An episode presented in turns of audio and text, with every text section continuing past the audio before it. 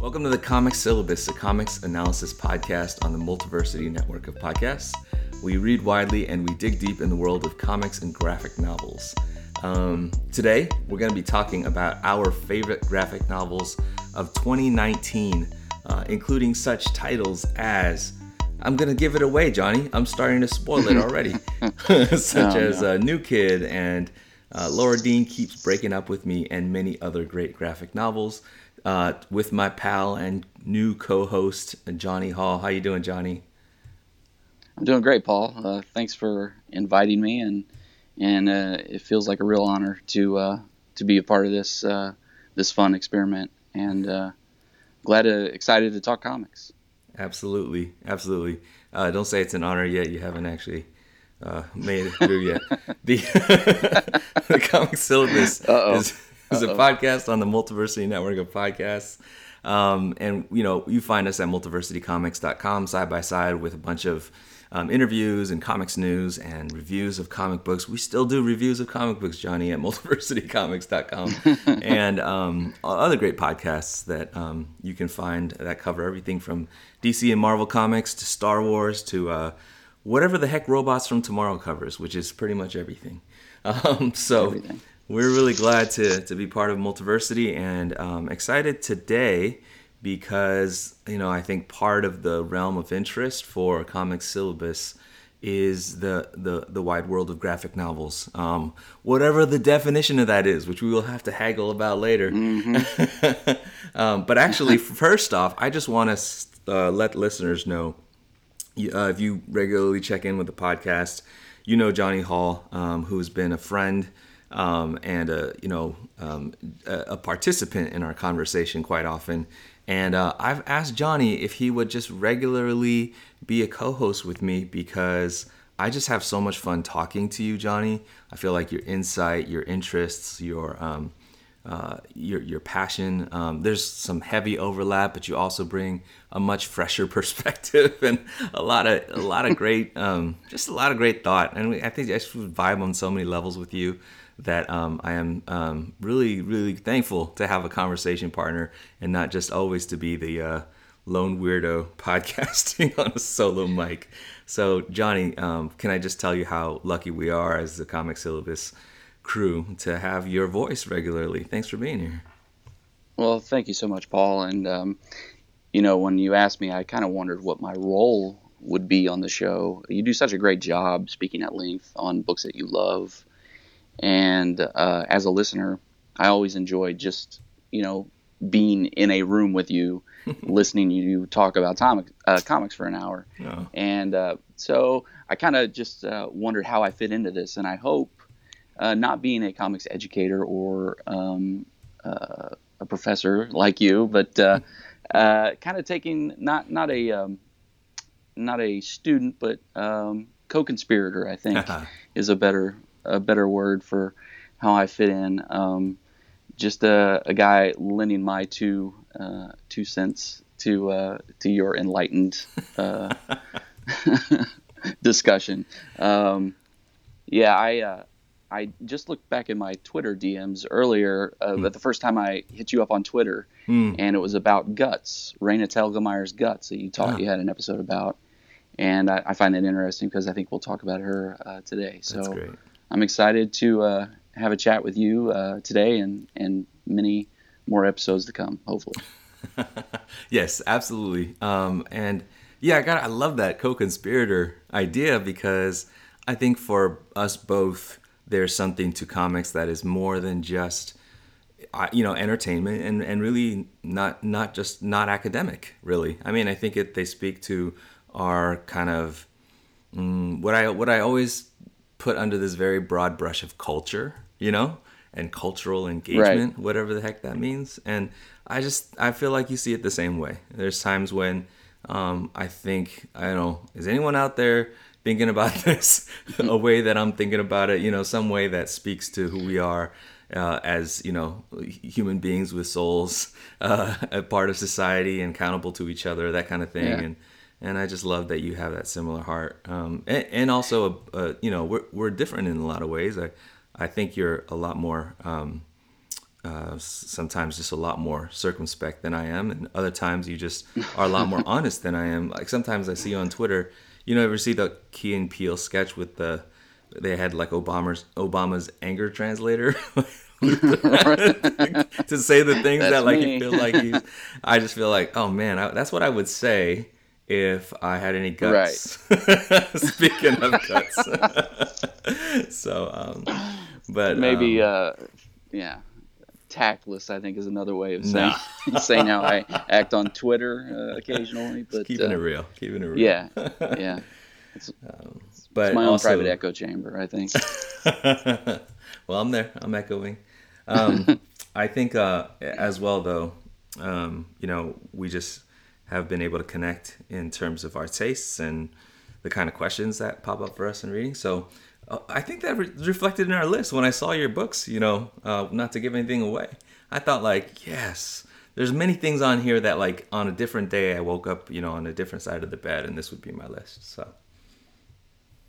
Yeah. And I'm always impressed at how widely you read. I mean, you say right in the title of the podcast to read widely. And there were some books on your list that surprised me and I hadn't gotten to yet and felt a little embarrassed by. So hopefully you can enlighten me and the listeners on why you picked it and then I can rush out to the local comic book shop and grab it. Well, that goes both ways for sure. I'll cop to some severe blindnesses when we get to the lists. So let's get to that list. You know, listeners, if you haven't already, subscribe, rate and review the podcast. I haven't said this in a minute. Like I know talk about this thing, but then I was like, oh, I should get my act together and be a proper podcast now that Johnny's on board. And you know, you can always feedback with us and interact with us on Facebook and Twitter and Instagram. We'll find out, you know, how much we want to share that. So let's take a quick break and then we'll jump into our favorite graphic novels of 2019.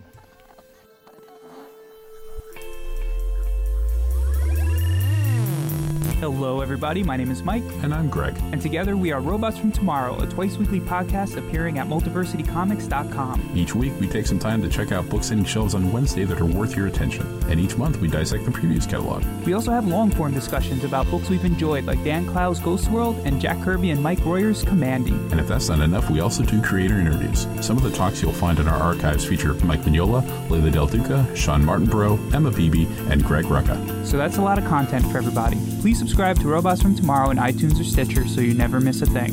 Robots from Tomorrow has hours of comic-focused entertainment week in and week out. And now, back to your show. All right, Johnny, we're getting into these lists. I'm excited. Yeah, wringing my hands together. So I think the way that we thought we'd go through this is we just go 10-1 and alternate. You know, Johnny, you start with your number 10. I'll do my 10 and 9. You do your 9 and 8, and so on. And just a little qualifier, perfect. These are our favorites of 2019. We're not necessarily establishing criteria for what's the best. Yeah, I'm no arbiter of best. I'm not. I don't think I read widely enough to decide that. This is just something that a list of things that I really got a lot out of over the course of 2019. So right. Unfortunately, that not every book can make the list for sure, just because I haven't read them. Yeah, well, highly subjective to our experiences. But also, let's just, cop to, we probably, there are reasons why certain things rise to the top of our reading piles. And I think you got a solid list, man. No, thanks. You as well. I'm excited to listen to you. I do think that there's some coalescence on parts of the of our lists that just, I don't know. To me, that gives me some cred, I feel like. I'm not the only one. Again, I am no connoisseur. I'm no tastemaker here. So I just also first wanted to define graphic novels, which is possible, but I didn't include for the most part a lot of what I actually would consider graphic novels, and I quibble sometimes with editorial at Multiversity about this in being a graphic novel reviewer, because there's books that are plainly and clearly only going to get their attention because they were maybe published individually in sort of smaller pieces that don't get reviewed or looked at, and everybody's sort of almost awaiting the collection to really talk about them. And so I always want to review those, but I didn't include those. If you'll indulge me, I'm just going to run down my list of 5, and some of these actually do appear on your list, which is absolutely nothing wrong with that. This was my cheater way of cramming more into the list without having to make room for them. But actually, a whole bunch of them came out this year that I think are significant for us comic fans. Yeah, absolutely. Yeah. So I'll just do that list real quick. Clyde Fans from Seth came out. I got to review that at Multiversity, and many years of Clyde Fans, that story, and Seth's work. Rusty Brown from, of course, Chris Ware came out. Berlin, which is a phone book of a collection of basically Lutz. A life's work. Yeah, you and I talked about The River at Night, which is Ganges' collection from Kevin Huizenga. And then Is This How You See Me, of course, is Jaime Hernandez's collection from the last string of Love and Rockets, going back to the little magazine size things. So yeah, those are all ones that would definitely make my list had I not secluded them to this collection. Yeah, and I think the reason a few of them did make my list, or a couple of them anyway, is that I think that there's something to be said about format and how it informs the work and how even the work is changed between formats. Like Ganges in particular, I know that there were certain formatting things that Huizenga did that changes how we read it. So I think that's important to make some room for it on my list. Absolutely. That it changes the original work enough to put it on a graphic novel. Now we could say OGN and GN, but we'll just say graphic novels and be done with it. Agree. Yeah, and I think Clyde Fans, Seth had done some updating and cleaning up some old pages for sure. That's happening with Huizenga and I think Rusty Brown to some extent. So it is. Yeah, Rusty Brown was reworked as well. Yeah. Yeah, definitely deserves reconsideration. But I'm still gonna stand my ground and cheat, so I can get more things on the list. And speaking of that cheating, I don't know if you had some honorable mentions. I have a list, and it's probably even then insufficient, but. Some books this year that I really liked that were that close. I would say that all of them were number 11. Waves by Molly Mendoza. Skip by Molly Mendoza. Waves by those European artists. I can't remember the name. Americana, Horizontal Collaboration, Pittsburgh, They Called Us Enemy, Stargazing, King of King Court, La Voz de Mayo, Bloom. This was our pact. And then I just picked up from the library Basquiat, the Basquiat bio, and then a book called Swimming in Darkness by Harari. Those all look really good, but those are my list. I don't know anything. Yeah, for I would say that Waves definitely stands out as an honorable mention. Mm-hmm. I thought that book was really affecting and beautiful. Powerful. I don't know if we can consider it a graphic novel, but Sobeck, James Stokoe's.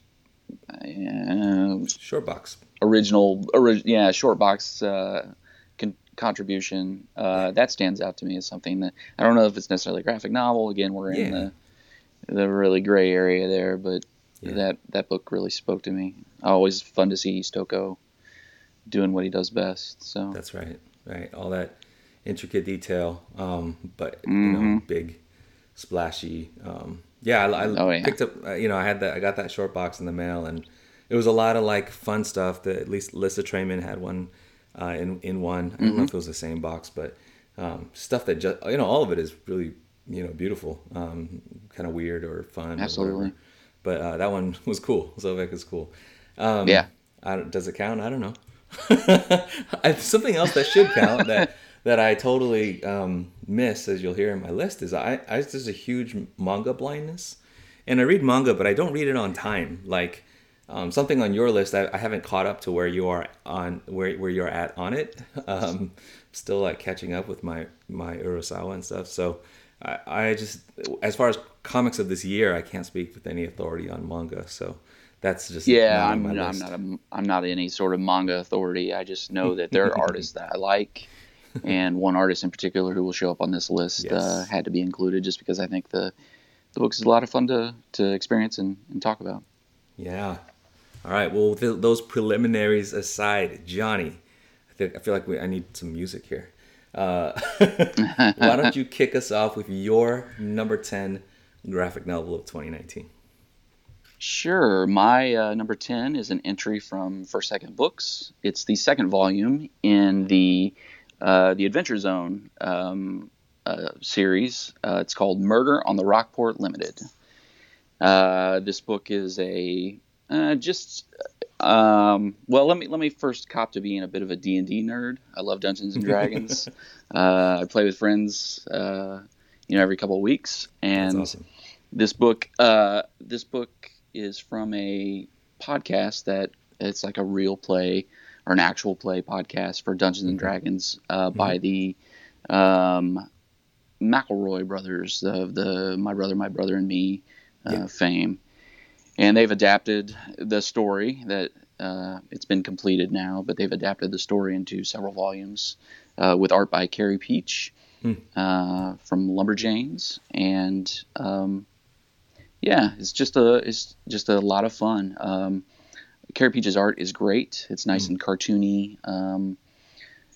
And I think that it takes all the best from a normal home D&D campaign, like pop culture riffs, bad decision making, and just being with a interactive storytelling with a group of people that you love, and kind of distills that into a comic work. And I think it's hard to pull that off, and they managed to do so. So it's a lot of fun. It's an easy breezy number 10.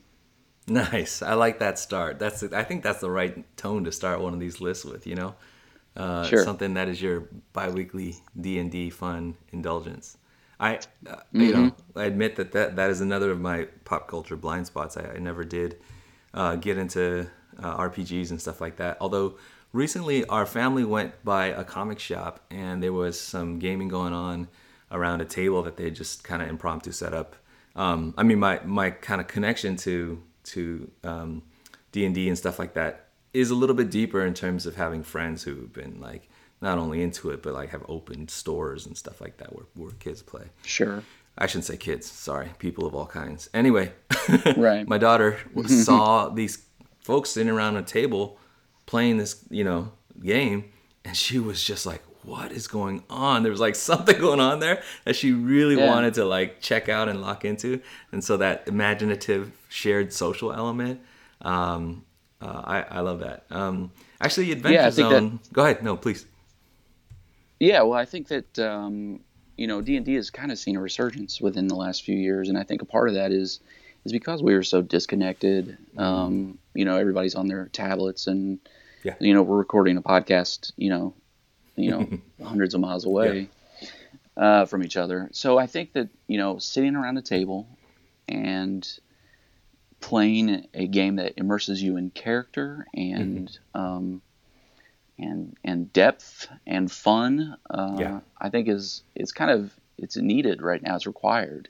We've long been a society that has gathered around the hearth telling stories. Sure, right. And right. This is our generation's version of that, I believe. And as far as the comic goes, It's a family. The McElroy brothers are father and three sons, and this was their way to.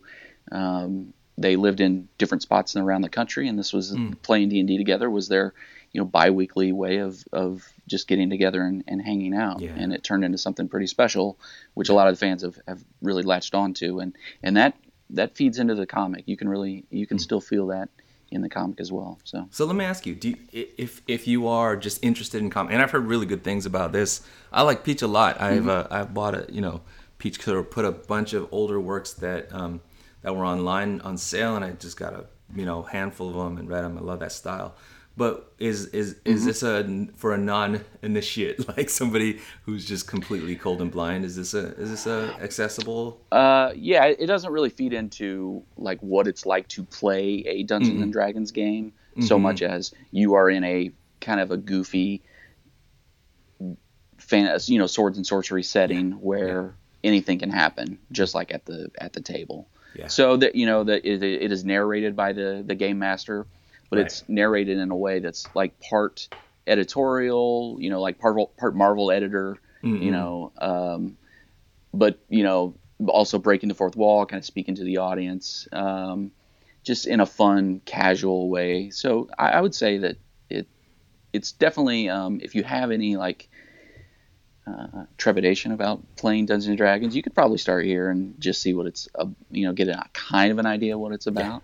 Yeah. So that sounds like fun. I think we'll try it. Yeah. We always see it on the bookshelves for the, you know, kids comics, and I just know that it's fun and just don't know anything about it, so I've stayed away until now, but I'm gonna check it out. Yeah, there's a lot of like choose your own adventure books aimed at kids that are kind of like a good gateway into that as well. So yeah, that's really cool. And you know, the role playing games are having a moment in comics too, with Kieran Gillen and Stephanie Hans's Die this past year. Absolutely significant mm-hmm. title. So cool. What a way to kick us off. Should I do my number 10? Yeah.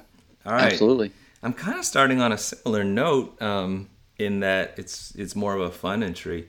But my number 10 is Mighty Jack and Zeta the Space Girl by Ben Hatke from First Second. Also, both of us started in First Second's, you know, all ages arm. But Mighty Jack and Zeta the Space Girl is the completion of not just one but two series.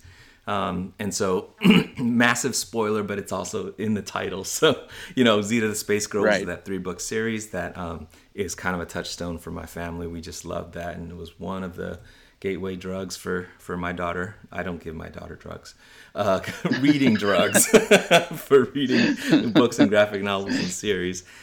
She saw herself in Zeta a lot. And then Mighty Jack came out afterwards, and at the end of the second Mighty Jack book, Mighty Jack and the Goblin King, the big reveal was that Zeta exists in this world. And so even though the stories were, you know, one a more space kind of fantasy and the other a more mythological fable kind of thing, the worlds intersected, and in this issue kind of came to this graphic novel, I should say, kind of came to this beautiful completion. And I think the reason I put it on there, and it's kind of my stand-in, you know, I had a lot of options in terms of kids comics, and I was thinking which one speaks to me the most from the year. And I think this book captures the spirit of what I love about kids comics, in that Jack has very much the sort of feeling of, like, you know, a kid wandering in their own backyard, you know, and having to have their mm-hmm. imagination stretched somewhere. But it also has a lot of that high adventure and the kind of like crazy, you know, outlandish and mythic, you know, what's going on here, and battles, and, you know, monsters and ogres and all that stuff. Sure. And, you know, I gotta admit, when I was reading this, the last book, you know, of course, like, all of the satisfying moments come from the accumulation of years of these characters, and I didn't find anything that was like especially new or, you know, like I'd never seen that before. But it was just, I mean, I think it's just kind of overall message of like how we coexist, how we live in a universe together, and how we look out for each other. The sort of team of characters that comes to become kind of like, you know, pals through this experience. It's just delivered so nicely with, you know, Hatke's characteristic pace and style and all that. So it just, you know, it's a sentimental pick, as many of these are for me. But absolutely loved Mighty Jack and Zeta the Space Girl. Is it as much as an event as the Avengers getting together? I mean, I would say it feels so. It feels like two like great kids franchises really kind of like teaming up and you know, showing both of their like genres strengths together at the same time. Yeah, well, there is a moment where Jack is standing there, and then you hear Zeta say, "To your left," and flies in. No, I'm kidding. There's kind of that kind of moment, that scene where they're all kind of arrayed. Yeah, well, sure, you have to. I got for real goosebumps when I read that. So. That's awesome. Yeah, absolutely, and I can imagine young readers, you know, feeling that as well. I mean, this is their moment, you know, to experience that sort of combining of worlds, you know. Yes, yeah, for sure. So that's my number 10. As we're going, I'll do my number 9, and then we'll jump over to your number 9. Sound good? Sure. Okay. Mm-hmm. I shouldn't have said that was my only representative of all ages comics, because my number 9 is as well Not to tuck them on the back of the list. That wasn't on purpose. But my number 9 is New Kid by Jerry Craft from Harper Alley. New Kid is a story about a kid who moves to a new school. He's an African-American kid. And his school is vast majority white, although there are some other black kids and particularly black males in the school. And so it's a book that's about coming of age, and it's kind of like, it's about adolescence, but particularly about adolescence as a black kid, as a person of color.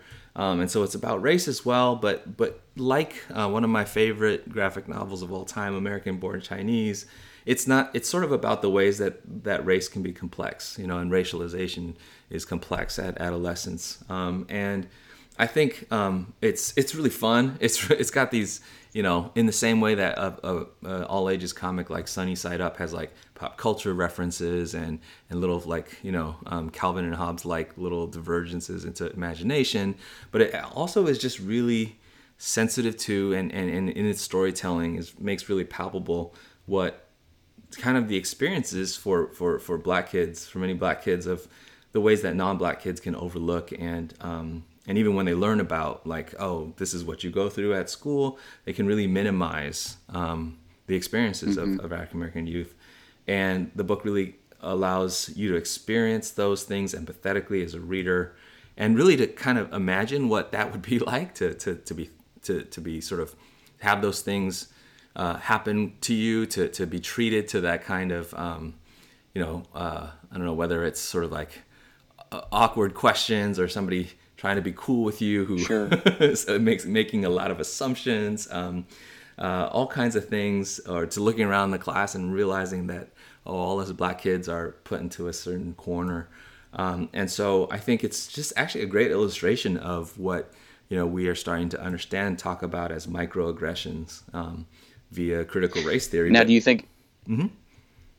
Yeah, do you think it speaks to all ages well, or do you think as an educator who sees this being in a classroom, do you think it drives home the point as well to a younger kid as it does to an adult? Or absolutely, but I think without any of that sort of high-flown language, like it really is sure. very relatable, and it's in the kind of like micro moments of like, oh wow, like this adult thinks this of me, and that's so plain, and it's not. It's not done too subtle that you can't pick it up as a kid. I feel like actually what's really affirming about it is just that, like, wow, yeah, somebody else feels this way and has told it in a way that it's like, for a 7th grade kid or something like that, it's absolutely relatable. You can very easily read what's going on. So, I think it's really good. And there's something also to the cartooning standard. I feel like there's been a lot of entries into the all ages market or the middle grade readers market, and I'm starting to see in libraries and stuff like that the ones that really do well at least have this like certain expectations of the cartooning that I think Craft has nice. The craft the art is there and really fun, and so if you haven't checked out New Kid, I recommend it. No, I haven't. I can't wait to read it. Yeah. So that's my number 9. Let's kick it over to you for your number 9, and then you can swing to your number 8. Also tucked to the back, another kind of all ages, but mostly geared towards the younger audience, is Guts by Raina Telgemeier. I don't know that I have much to say about this that hasn't already been said. I mean, she's the biggest name in comics. Her style has informed a lot of what you see in the YA, crowd these days. But I think this is just her at the top of her game, and she takes such a. My family struggles with anxiety, and reading this with my niece was powerful. Again, it speaks to both adults and children. Raina has a real gift for that, and. And it normalizes therapy, which I think is important. Not only for kids don't really know that it's abnormal, but adults do. And I think adults reading this, it might make them see it in a different light. So, my number 9 is Guts. Yeah, I'm really glad that you have this on my list, given that it's neglected on mine, and probably the biggest and best-selling graphic novel out of both our lists. And, you know, I mean, sure. There's a maturation in Raina's work, if that's not condescending to say. But I just feel like there's a lot of self-disclosure and vulnerability, and she's even talked about this while she's been on, you know, talking and book tour kind of things. And I just appreciate that it does open up that door of conversation and in a way like normalizing through the many bajillions of young people who will read this book and have read this book. You know, getting therapy, dealing with anxiety, dealing with even irritable bowel stuff, you know, like that's stuff that really bothers and haunts kids and affects their life quite a lot. I liked Guts as well. I kind of hoped that you would have it there. So I'm glad you did. Yeah, right on. All right, is it my number 8 now? Yeah, you're number 8. Okay. So my number 8, we're actually going to talk. We're going to pull a DC3 podcast trick, and we're going to talk about it later because it shows up on your list a little lower down, and probably rightfully so. But we'll talk about it in a minute. Cool. So you're number 8. Got it. Okay. So you don't even want to reveal it yet. No, I don't even want to reveal it. All right. Secret in the pocket, and we will come to it later on in my list. Okay, that sounds good. Sure. All right. Hello, podcast listeners. We're the hosts of the DC3 Cast. I'm Zach. I'm Vince. And I'm Brian. Each week, we discuss most of the new releases from DC Comics, focusing mainly on Rebirth, Wildstorm, and Young Animal. We also look at the news of the week, discuss the film and television adaptations of DC material, and dig into industry rumors. We've also had a number of DC creators on our show, like Scott Snyder, Jim Lee, Christopher Priest, Steve Orlando, and Joshua Williamson. So, if you like Borat jokes, my wife, bad Dan DiDio impressions, this is bad, what the f-? And an in-depth look at DC each week, join us every Wednesday morning at multiversitycomics.com, Apple Podcasts, or your podcatcher of choice. Come get Jergens. All right, so my number 8 is Angola Janga, The Kingdom of Runaway Slaves, creator Marcelo de Salete from Fantagraphics Books. I got to write about this a little bit at Multiversity's Year in Review stuff, which this won't be the last time I reference that, but Angola Janga is the Brazilian creator de Salete's follow-up to Run For It, which came out, I think, in 2017 in the United States. English-speaking audiences from Fantagraphics.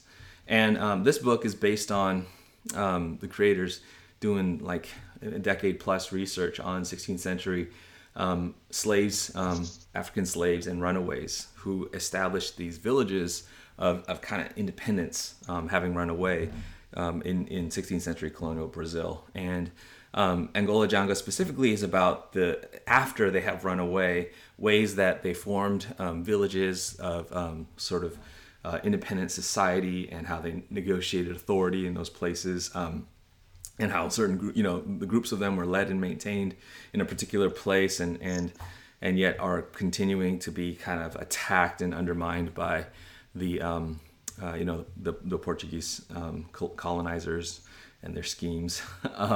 I thought that this book was epic. It was, to be honest, one of those books that sometimes I'm tempted to quit reading, and I think if only because it was so intense, and so I read it over the space of like a month and a half. But every time I went back, I didn't regret it. The art is really immersive. I think there's something really unique about it. It is translated by Andrea Rosenberg, who also not the only time that Andrea Rosenberg, a translator of Spanish and Portuguese comics, will appear on this list, and that the language feels really crisp and apropos. Like I said, you know, at the Multiversity Year in Review, sometimes, you know, there's a lot of Deathstroke and stuff, but we managed to slip in these kind of things, and so it wound up being one of the best translated materials. And I think what I love about it is that it, in its, you know, varied storytelling, it gives you this feeling of the epic scale of the complexities of, you know, formerly enslaved people, and you know, there's a way that stories about slavery, wherever it may be, even if unique for us, U.S. audiences, can become stories of enslaved peoples can become very familiar. And you know, I was thinking a lot about interviews I heard with Ta-Nehisi Coates about his novel Water Dancer this year, and how you know, there's like a even like a supernatural element in that book, because there's ways that I think this, the narrative wants, you know, we really need the narrative to kind of like shake us from a little bit of the familiar grooves in terms of slavery narratives. And this does not involve anything supernatural explicitly. I think there's a lot of very impressionistic parts of this book, but sure. It does that thing of really kind of taking our usual kind of locked in notions, and you know, he has to unpack and really infer a lot of history, but really the complexity of human decision making and relationships in a context like that. So my number 8 is Angola Janga, Kingdom of Runaway Slaves. Yeah, that's another one that I'm completely unfamiliar with, but can't wait to dig in. Now, does it read more like a, is it a narrative, or more like a historical, like a recreation, kind of like a Louis Riel, or is it more? So it is, okay, great. Yeah. No, not a historical documentary style at all. Much more like narratives. In fact, you'll see like the opening vignette is almost wordless, you know. And there's plenty of language later on from characters of all sides, but it keeps that sort of, you know, it's not trying to explain history. It's actually stories centered around characters who are playing different roles within the Palmares area community that that it talks about. So, yeah, I think it's a good time. Like I said, you will, you know, some parts of it do feel like, it's kind of episodic, and it moves through different central characters, and you know, it can drag a little bit at certain points, but very soon, you know, the narrative goes to different places, and you get to get oriented each time. So I think it's part of the effect of it. Wow, sounds great. Yeah. All right, so my number 7, right? That's how we go. This was a late, This was a late decision on my part, actually. I was actually going back and forth between an interesting decision. Yeah, a bunch of different titles. This is where maybe I'm pushing the definitions of graphic novel a little bit, but I wound up putting Making Comics by Linda Barry from Drawn and Quarterly in my number 7 spot. Have you seen this, Johnny?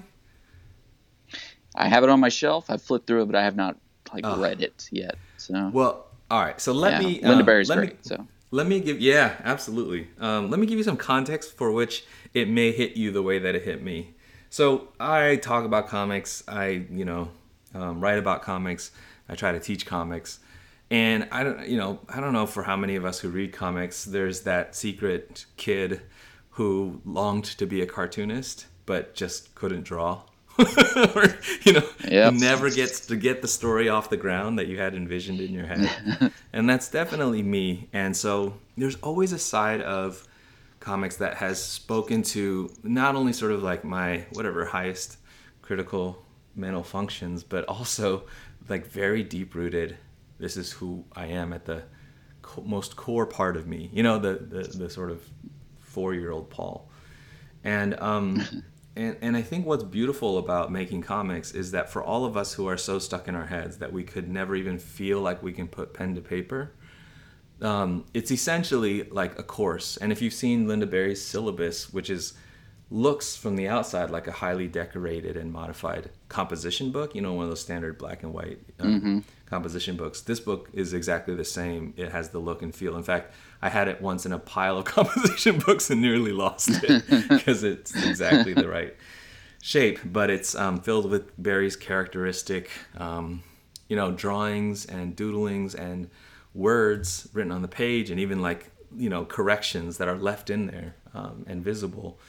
And what I love about it is that, you know, syllabus, which was similar, but less of an instructional. This is like the distillation of Barry's teaching that she's done for years. And there's embedded within the ways that this book is teaching comics making, a kind of theory about comics and a you know, like a lifting up of the way that it's a kind of mark making, and that even, you know, the youngest of children, and maybe especially the youngest of children, right, can just doodle and find creatures and then life and story in the simplest kind of etchings. And really it goes from there. And so there's something really therapeutic about it, maybe especially for old farts like me who long disappeared those dreams of being a cartoonist, but still find something deeply resonant in the core of ourselves with drawing and with mark making and stuff like that. And so I have not produced a comic as a result of reading this book that will see a public eyes anytime soon, but I have felt immense soul rest from reading and then doing things inspired by this book. And so Barry is the usual hilarious and really slightly off kilter genius that she always is, and love making comics. So that's my number 7. Yeah, that's great. That's always great when you find art that inspires you to create. I think that's the mark of maybe the best kind of art, is the kind that breeds art, or the want to create in other people. So that's so well put. I can't wait to actually dig into this as well, so I should take a deeper look for sure. Bring a notebook, bring your own composition book, and exactly. I've got a doodle. I've got a doodle pad as well. Yeah, there you go. All right, so you're number 7. My number 7. I guess I probably should start saying these because this is another one that we're going to talk about later. But my number 7. No, do it. Yeah. Yep. So my number 8 was Hot Comb, which we will talk about later. It's a little lower on your list. And my number 7 is Laura Dean Keeps Breaking Up With Me. And these are two books that definitely belong in the top 10. They probably could go higher. I'm bad at making lists. I'm so wishy-washy. So I had to give it a number. It got number 7, but I really did love this book. We're number 6. We'll go to number 6 now. Okay. Is it my number 6? Yeah, your number 6. Sure. My number 6 is the lone manga installment on, I think, either of our lists. Mm-hmm. And I'm not a big manga guy, like I said at the top, but number 6 is Dead Demons DDDDD Destruction. Volumes, you got the right number of D's. Volumes 4 through 7 came out this year, and I don't really have a particular favorite. It is collections of the serialized work, from Japan. Viz is just combining them into graphic novels. Yeah. I went ahead and put all of them on there. Maybe cheating a little bit, but that's cool. I feel no like talking about the work as a whole. I bought them as a collection, so I read them pretty much back to back. It's Inio Asano. Some readers may know Inio Asano from his, fairly seminal work of the last decade, Goodnight Pun Pun. Mm-hmm. And this book takes a decidedly lighter tone, or at least on the face of things, a decidedly lighter tone, as it follows kind of like two teenagers and their normal kind of like high school or burgeoning adulthood drama. But at the background of this is an alien invasion, and that's what I kind of love about comics, is it can take these metaphors and blow them up into hyperbole, and with his visual style, Inio Asano is known for just outstanding background and even his character work is great and a little more cartoony in this novel or in this series, but I just love that. That these aliens, as a metaphor, stand in for just a bunch of various things like the surveillance state and global climate change, the younger generation's fear of that. It feels like these kids are staring down the barrel of a gun, and it kind of affects how they move through society, and it's and while the art is a little cheesecakey at times, and some of the content maybe a little inappropriate, the message behind it all, I think, what Asano is trying to say is something far more deliberate and deep and fascinating. So, that's my number 6, Dead Demon. DDD Destruction. DDD. Yeah, I'm not gonna. I love it. I love it. Again, so glad that you have this on your list. So I've only read volumes 1 through 3. I have the rest stored up on my iPad to fire through one day. And you've inspired me to get caught up with this. But yeah, Asano is a beast. Absolutely incredible creator. Yeah. And just, I mean, I guess a question for you is for us who've read Punpun, you know, it's on the surface as well, you know, it's got this cartoony bird character, really dark, and very dark. Tell us about this one, and is it kind of going those similar places? Not as overtly as Punpun does. You know, Punpun deals with lots of really heavy issues. Sure. Follows a kid from young teenhood, preteen to adulthood, and just follows divorce and lots of strange weird sexual relationships and suicide. This one, it feels definitely lighter. The kids are allowed to be a little bit happier. It feels kids, like right. Yeah. Right. But again, in the background of that is this impending doom. And I think that's Asano's real goal with this project. Yeah. He in an interview he said that he wanted to make a book about the positive things that people want to see. Right. And while he's doing that with the cartoony kind of cheesecakey art occasionally. Sure. He's saying something far deeper in the background. He's in like Hickman, he's very nihilistic, and I think that really rings true in the work, and something that I particularly find, find comfort in. Well, not comfort, but like a similar, I vibe with it. Yeah, for sure. Yeah. You mentioned actually in something that you some notes that you've written, a connection to Forsman's End of the Effing World. Is that? That's that kind of nihilism vibe, right? Yeah, absolutely. Yeah. No, this is good. I'm going to have to reread 1 through 3 before it's sort of, I can't even remember besides some, random images, right? What is going on. But I do think that between Asano's tone, which is very unique, but also like Junji Ito's horror thing that is making a splash here stateside right. in the U.S. I just think... manga of a certain disturbing quality is really, getting the kind of attention it deserves as, and fits with our social moment, I think, with our historical moment. So, good stuff. On a very different vibe, I'll jump to my number 6. My number 6 is The House by Paco Roca from Fantagraphics. Also kind of a late ad because I just read this recently, but I fell in love with it. It is Paco Roca created Wrinkles and Twist of Fate, the Spanish creator. And this is a story, The House, of 3 adult children who come home to fix up the house of their departed father.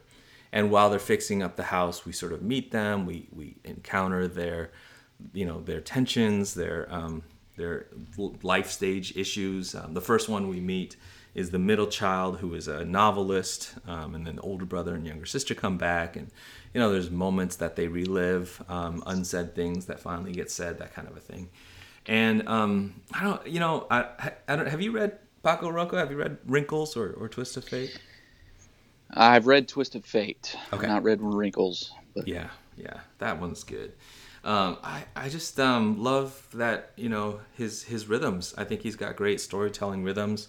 There's actually a little bit of, I think, Chris Ware, but not so navel-gazy, just kind of like into telling the story. And just as an example, there's some really, much more lightweight but subtle uses of like schematics, you know, like there's like a family tree that's used to tell stories, right? A little bit of the floor plan of this house, but it makes really clever use of I don't know, the location in a way that not exactly, but it's almost like the location becomes a character, kind of like Richard McGuire's. Well, that makes sense. I mean, it is called The House, so it's called The House. That's right.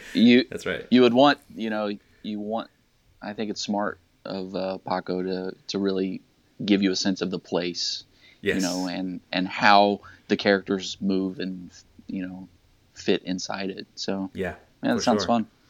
Yeah. I mean, I think that like Richard McGuire's here, one thing I think about as I read it is I think Wrinkles was adapted to a film.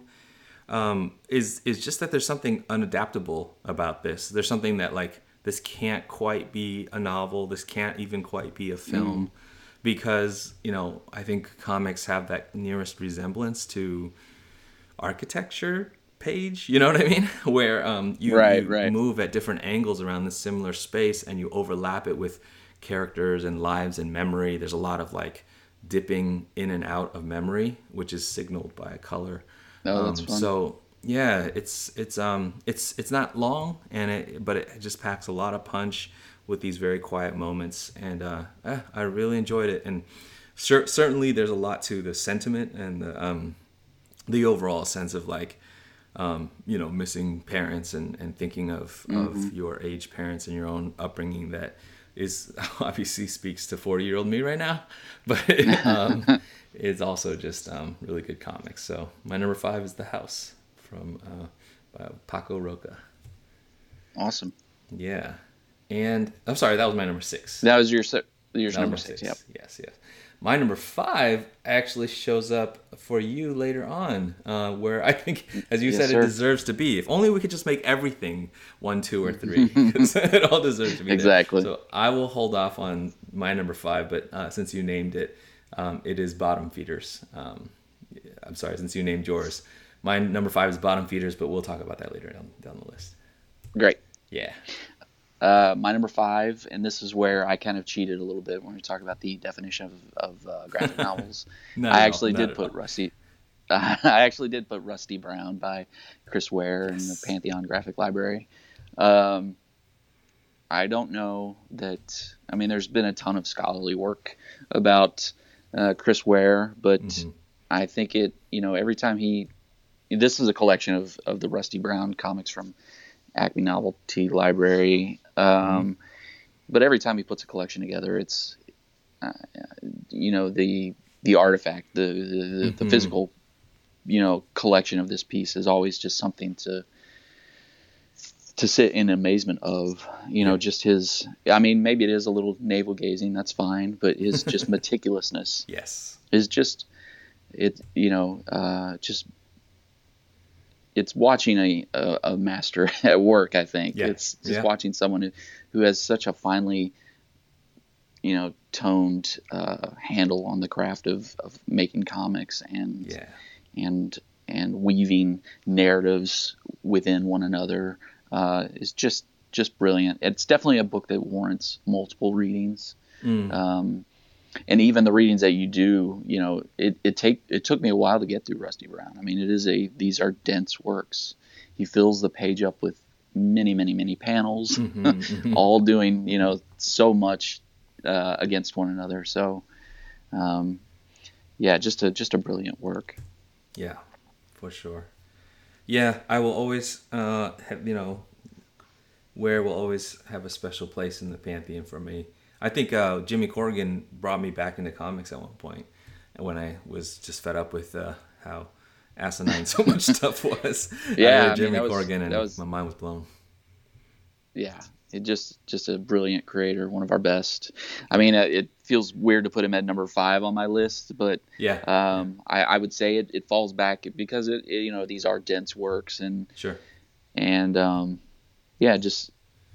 sometimes less is more and yeah. While I love Rusty Brown, I mean, it is a lot to get through. Yeah, very heavy work. Yeah, I actually haven't finished the read through with the collection. I mean, I got it, day one, but I looked at it, and actually, maybe the worst thing that happened was that I was like, oh yeah, I remember this. Like I remembered reading parts of it from Acme Novelty Library, and then I was sort of like, oh, I need some time and space to really give this its due, and I haven't since then. But I, obviously made my list because I know it's good, but I'm sure that I wouldn't have been able to kept it off if I had given Mr. Ware the time, but he's fine. He's doing fine. Yeah, he'll be okay. He'll be okay at number 5 on our list. Is it time for number 4? Let's do it. You're number 4. Yeah. So again, and I won't spend too much time on my number 4 because it is a bit of a cheat as well, but it's also a celebration of the 2 podcasts that we did previously. So my number 4 is both Pittsburgh by Frank Santoro and the New York Review of Comics, or at least the American translation, and the River at Night, which is Drawn and Quarterly, Kevin Huizinga's Ganges work collected. Yes. Now Pittsburgh is an OGN, but of course, River at Night is a collection. But we've already talked about both of these comics at length. We both professed our love for them. Mm-hmm. I think both of them work so well, even to talk about together, against one another. I just think that these are, 2 great tastes that taste great together. These are fun books. I don't know about fun. They're dealing with some. Ganges was a lot of fun. Pittsburgh was a little heavier. They got their moments of fun. Yeah. Mm-hmm. But yeah, these are two great comics. Both belong on the list. Yes. Yeah. I am severely regretting not putting Pittsburgh on my list because. Yeah. I was wondering why it didn't show up, but. Yeah. Hey. We gotta reduce somewhere. No, I mean I'll link to our past conversations this year about them. Just for people who don't know, we you and I met up at CXC Columbus and got to sit in a little panel with Santoro and Huizinga. It's funny, that was like 40 minutes, but we've talked about it probably for like a good 4 hours together, me and you. But yeah, right, exactly. The works themselves, Pittsburgh is. Yeah, I'm gonna say this about the rest of my list, but Pittsburgh is also one that will stick with me. I think I'll think back to Pittsburgh. It just left an indelible impression on me. I'm feeling really dumb for not having it on my list now. But I definitely think Pittsburgh will be the work of the 2 that I will revisit more, just because it's definitely an easier read as far as word count and Huizinga does a lot of Chris Ware kind of way. I mean, he's just tons of panels. Yeah. And maybe harder to get through. Pittsburgh, I think, feels like flipping through a picture book. And for that, I think it's just fun to just sit with and kind of let it wash over you. That's right. Yeah. Yeah. Yeah. I mean, I think also there was a certain intensity about reading Pittsburgh as an experience. Although exactly as you say, there's something to that style with relying on markers and color pencils and stuff like that does kind of wash over you more than require you to sort of squint your eyes and scrutinize. I think for me, it's Ganges has been around in a similar way to Rusty Brown, it's been doing its thing in my brain for a while. What Pittsburgh was sort of like oh wow, look at this. And yeah. Okay, I'm just revising my list right now. No, I can't. These are the ones that should be here. I'm just going to add a number. 4 point. Between 4 and 5, there's Zerg. That's the new number. All right, good. Okay, so that was your number 4. I think we go to my number 4 and 3 now, right?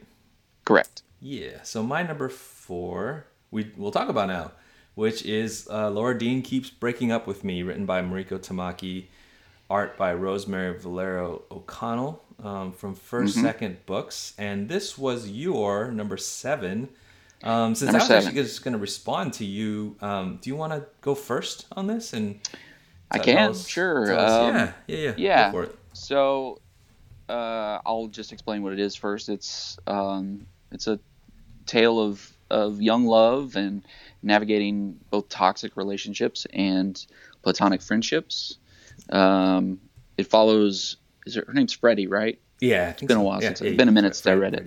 Yeah, it follows Freddie, and she's in a really bad relationship.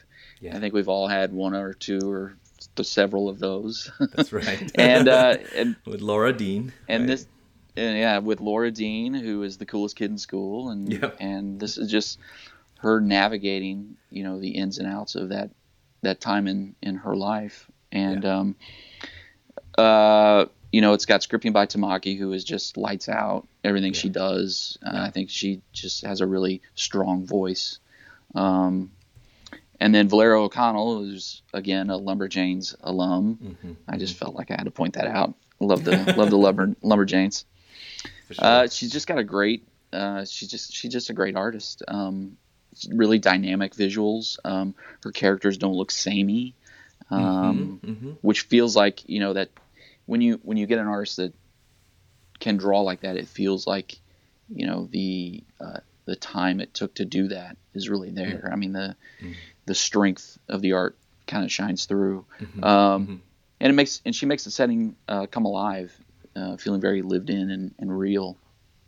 The book is mostly black and white, but there's like a really dynamic use of the color pink throughout the book, highlighting. They call it millennial pink. I don't know who coined that phrase, but it's just pink.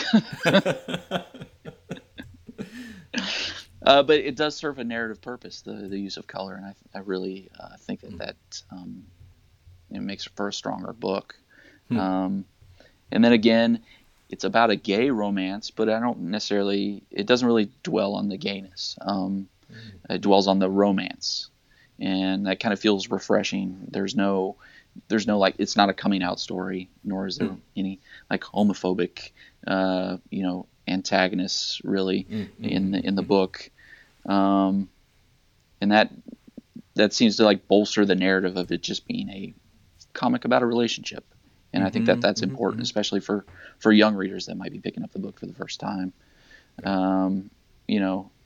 Seeing the normality of their just relationships. So it could go easily in my top three, but I'm bad at lists. There are only so many numbers.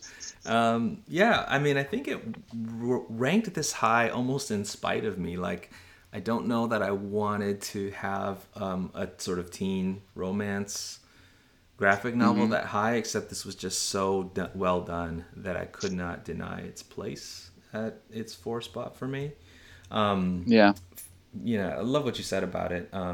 In fact, since you were talking about it, I've just been cogitating on this millennial pink idea. But it's this thing where like for us Gen Xers, pink had went from like this sort of like hot pink of our childhood to in our adolescence we kind of like pink and then feel like there's a reclaiming of pink along with sort of like an embrace of queer, like there's just something really it could be really cool about that pink, that sort of and Laura Dean has these James Dean vibes, this like too cool to care kind of thing, and I think that there's something in that pink that has a way of touching like being cool, but also actually having a heart. There's a lot of heart in this book. I feel like, Mariko Tamaki this year is just killing it. Between that Harley Quinn book, which, could have easily made its way onto a list like this. And also, I think gay young romance is also, continuing to bloom this year with titles like Bloom, that I think there were a lot of books, a lot of books and graphic novels that, my goodness, like just so glad that they're on shelves for young people to read. Absolutely. And good and worthwhile. Really. Yeah. Yeah. And like you said, like, and different, I think Bloom has its different issues. So they're complex. Mm-hmm. Like you said, it's not kind of, I mean, similar to the way I was talking about, blackness and youth with New Kid. It's not, we're not sort of on the same note about it. There's actually some really, intricate things about, like you said, toxic relationships and feelings and situations that Laura Dean gets into the specifics about that I really liked. You know what wound up? I said it was too compelling not to put in such a high place. I feel like story was really good, but it could have just sat, you know, in a whatever higher spot. Except that Rosemary Valero-O'Connell's art, and this will be true of you know, the rest of my list. What you know, all other things being equal, and everything on this list is really important or interesting or good. A lot of times it came down to me of like which books, images, and aesthetic really hung with me. You know, like really I couldn't kind of get those pictures out of my head, or the way that the you know, I don't know, panel placement made me feel. You know, and I think Valero O'Connell's craft was just so entrancing in this book that you know, it really I think it could have even been higher. And I definitely think those splashes of color. Yeah, I definitely think that those splashes of color really, you know, accentuate those moments too. I mean, it's not just you know, the use of it, but where it's being used, like what is being highlighted. I think, you know, it's not arbitrary, and I think that's you know, an important distinction. It's not just thrown in there just to give the book a spot of color. Right. Absolutely. Yeah. So, I like it. What was I going to say? Oh, yeah, I think, you know, there's a lot of books this year. This is my chance to throw in yet more titles like Connor Edmondson's Bradley of Him, or George Wildasall's Internet Crusader, or Michael DeForge books that, like, I think were really interesting, intriguing, but the top of my list is heavily made up of books that just artistically, as well as in terms of story and topic, really caught my eye. Absolutely.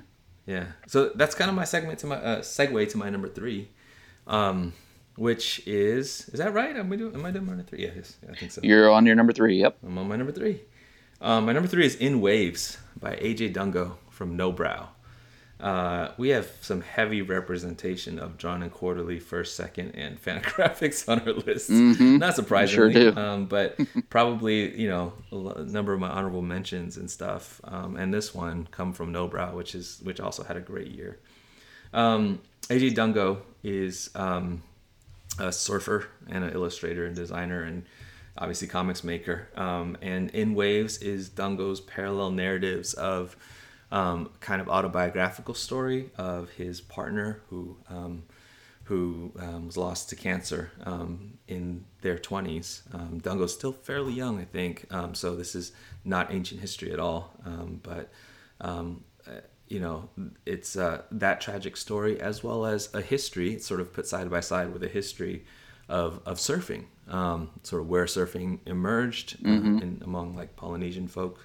And, you know, modern history of surfing via its great heroes, you know, the people who were really kind of on the frontiers on the edges of developing that craft and also being public figureheads for it. And In Waves wove together those two stories into kind of a meditation that I thought was just really profound. And the two stories seem like, how do they relate to each other? But I feel like they kind of have this overlapping waves effect that was really powerful, poetic to me.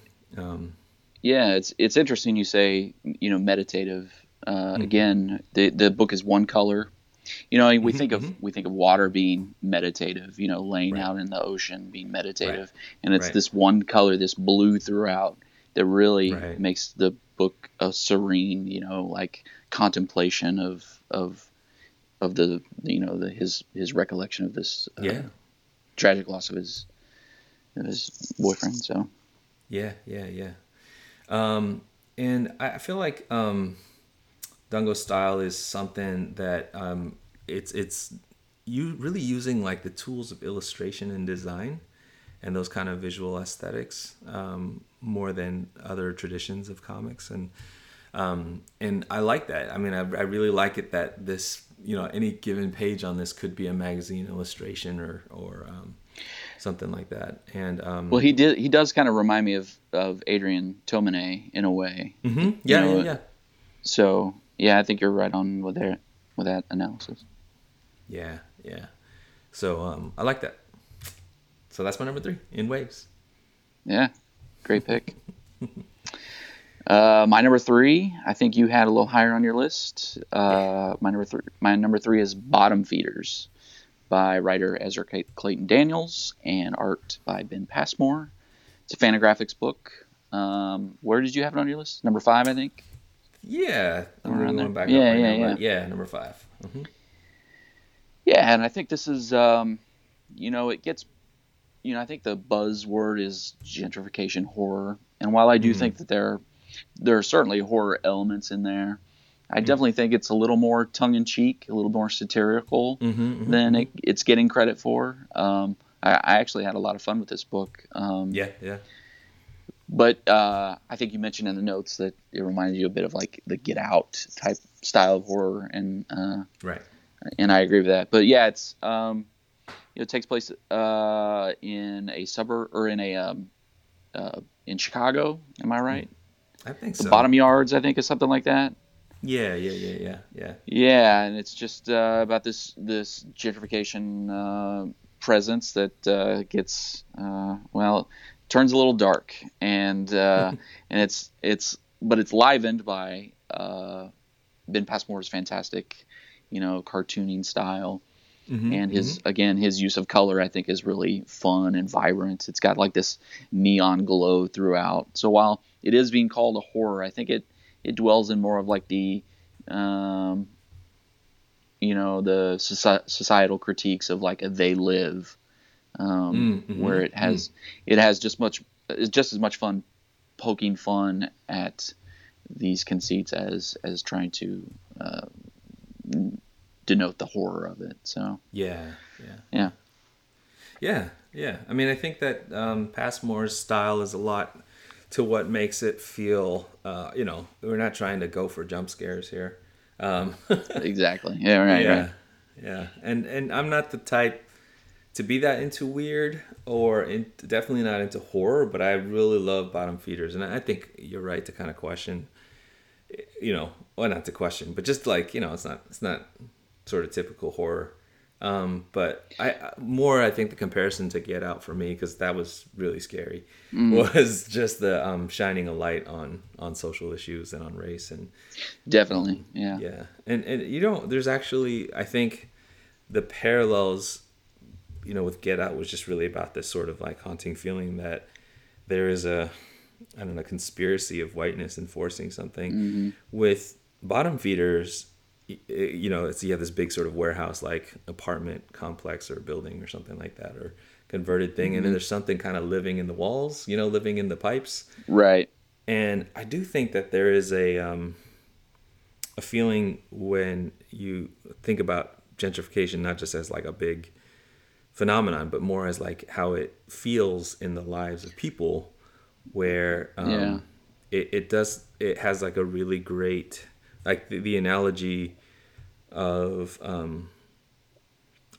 something conspiring inside the building that really is about how a space is being imagined by people, and sort of like who owns it, and what does it mean when we are like deciding that this space is now ours, and we're gonna revise it, and and displace somebody and stuff like that. That I think the book really kind of picks up the haunting notes of that really well.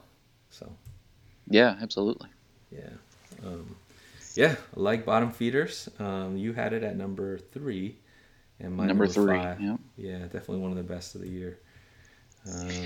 Yeah. So is it? So number 2, we're going to talk about later. Okay. Number 2, we'll have to talk about later. It's I'll save it since it's just coming up next. Sure. So let's flip to your number 2, which I had at number 8. That's right. So my number 2 was Hot Comb. I'm gonna see if you want to start off with it, since you had it up higher on the list, and some things to say. Sure. And kick it back to you. Sure. Yeah, so this is Ebony Flowers, a book by Drawn and Quarterly. It's part memoir, part fiction. It's just about her, how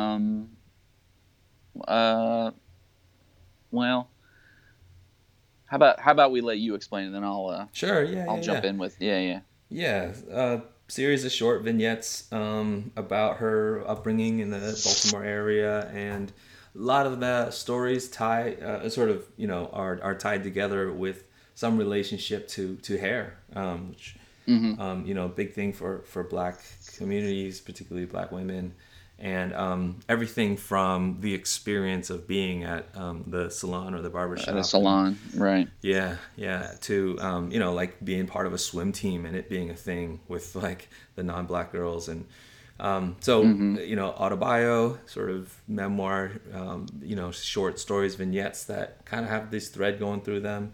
And Ebony Flowers, this is, you know, she's been cartooning a while, but this is sort of a debut book.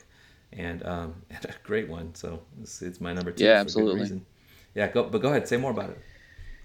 Yeah, I mean, I think the first thing you notice about her or about the book itself is her art style, which I feel is it's her hair, like it's been described as joyfully tangled art, and I think that that's pretty apropos. Yeah. You know, the art kind of infuses itself with the text around it, and it just makes for a really interesting read. Your eye kind of wanders across the page. It doesn't. Yeah. It's not like, you know, Chris Ware, who's very regimented and structured. This is more free flowing and just an easier on the eyes, I think. Yeah.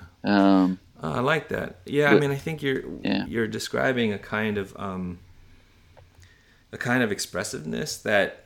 Yeah, I think Ware almost seems anxious to, you know, either lead your eye or to show off what a trick it is that he's not, you know, but whereas I feel like Flowers is drawing with a bit more of the Linda Barry inspired. And Linda Barry, I think, was a teacher of hers at one point. So that kind of Barry inspired, I don't know if freedom is the right word, but just sort of like there's something very visceral in it too. Yeah.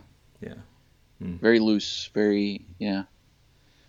And and just the experience itself of reading Hot Comb was a treasure. You know, the reason I read or like to experience art in general is to take me to worlds that I don't know anything about, and so to be woven into this, you know, to go along with Flowers in this memoir and in these stories and in these like even like ads, you know, she does like fake hair product ads that are really interesting. Yeah. I mean, it's just a wonderful journey to go on. For sure. Yeah. Just because it's so foreign to me, you know.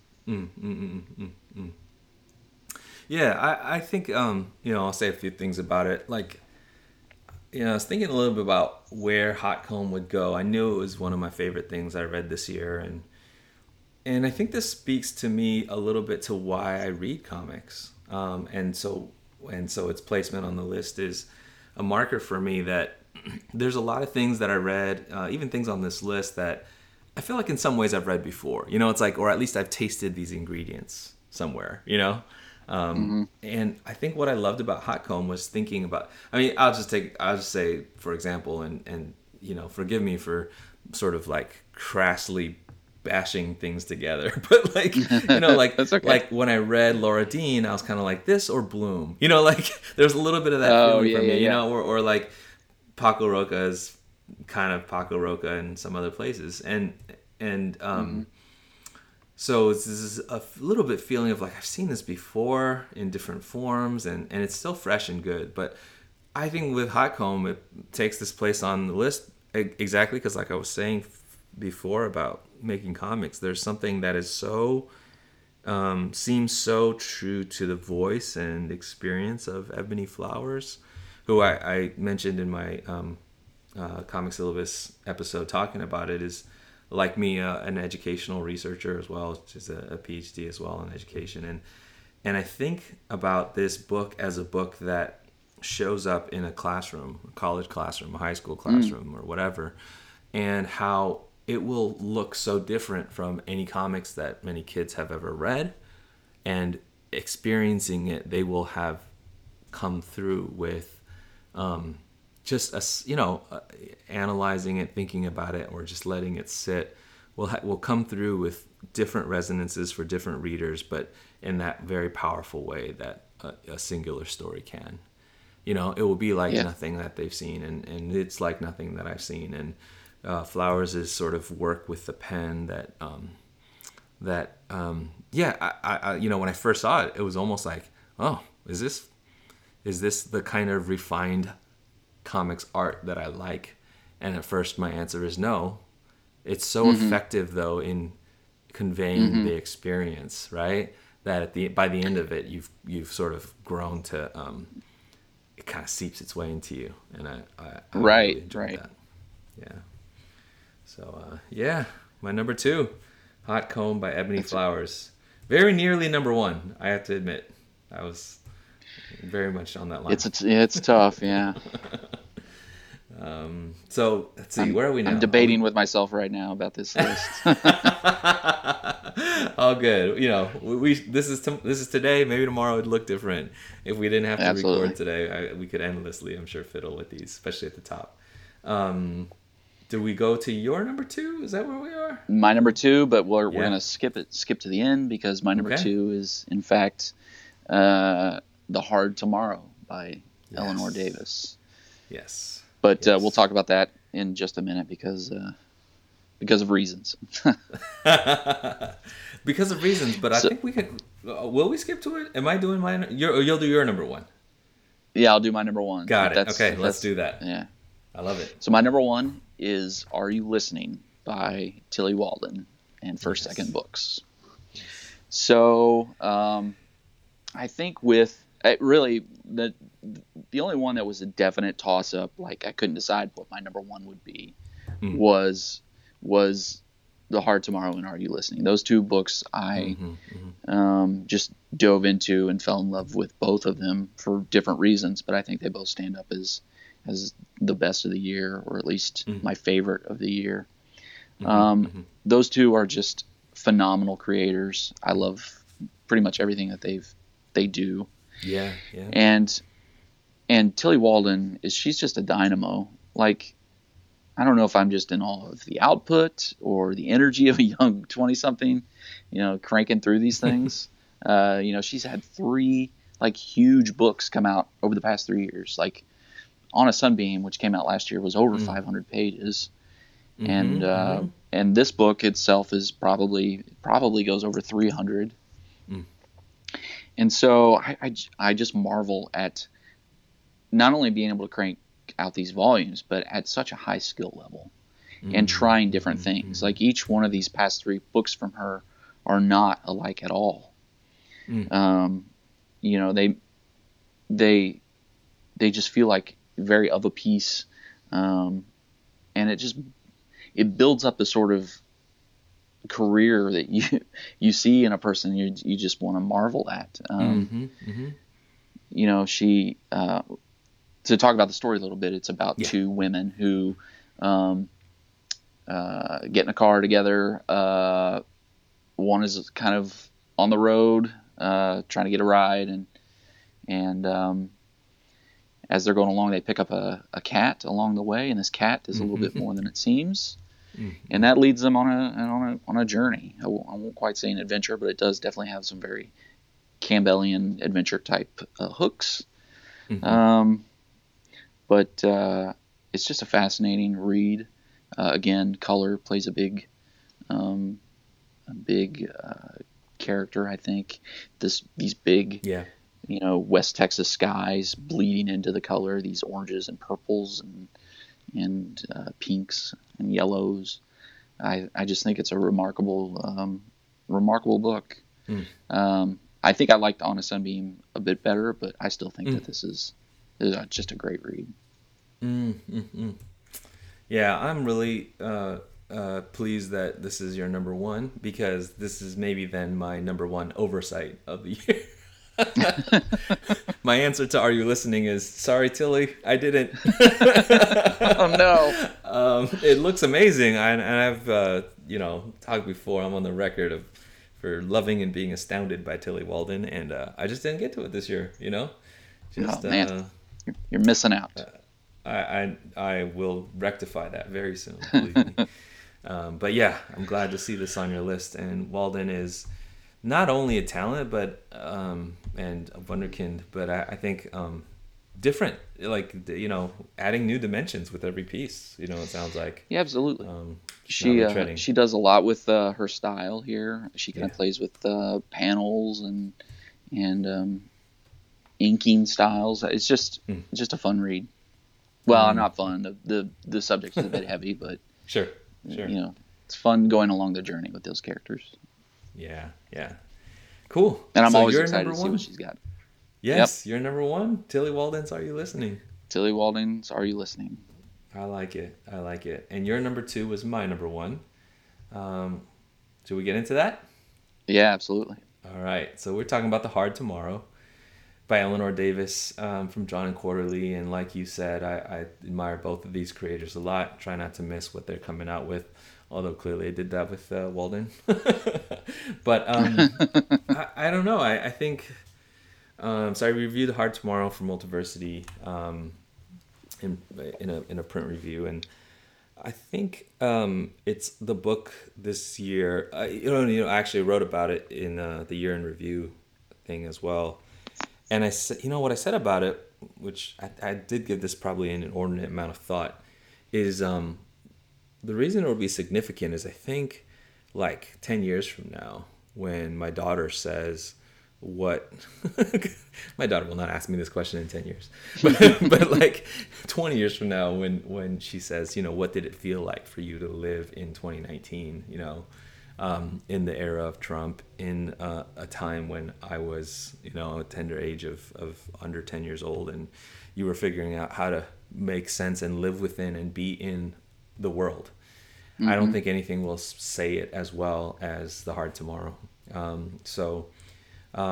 I definitely want you to jump in about it too, but just kind of in broad brushstrokes, it's you know, it's a story of one main protagonist and her lover, her partner, and their decision to want to try to have a baby, and their efforts to try to do that, even though, you know, she is very aware through the relationships that we see in her life of the dark times that we're in, with, you know, the looming threat of climate change, with you know, the presidential administration, with, so it's kind of a near future of of a kind of a collection of her and her friends who are all like busy activists who are also trying to live their best life, and she's kind of, you know, she and her partner, I think his name is Johnny. Could be wrong about that. Yep, his name is Johnny. Yep. They're kind of living out in the woods and building their house.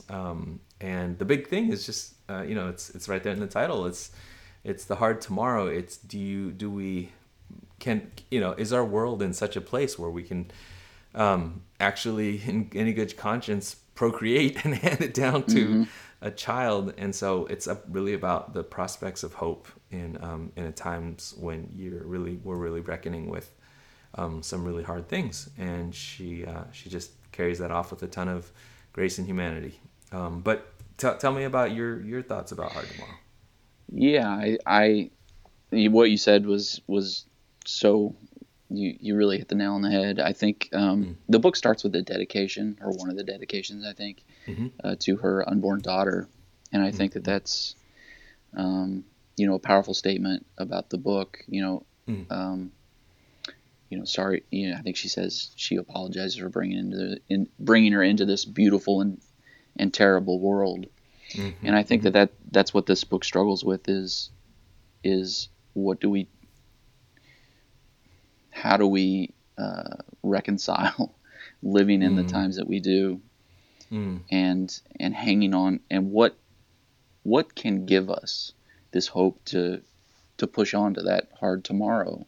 And I think it's that desire we have in us to bring life into the world and teach them to be better than we were or we are.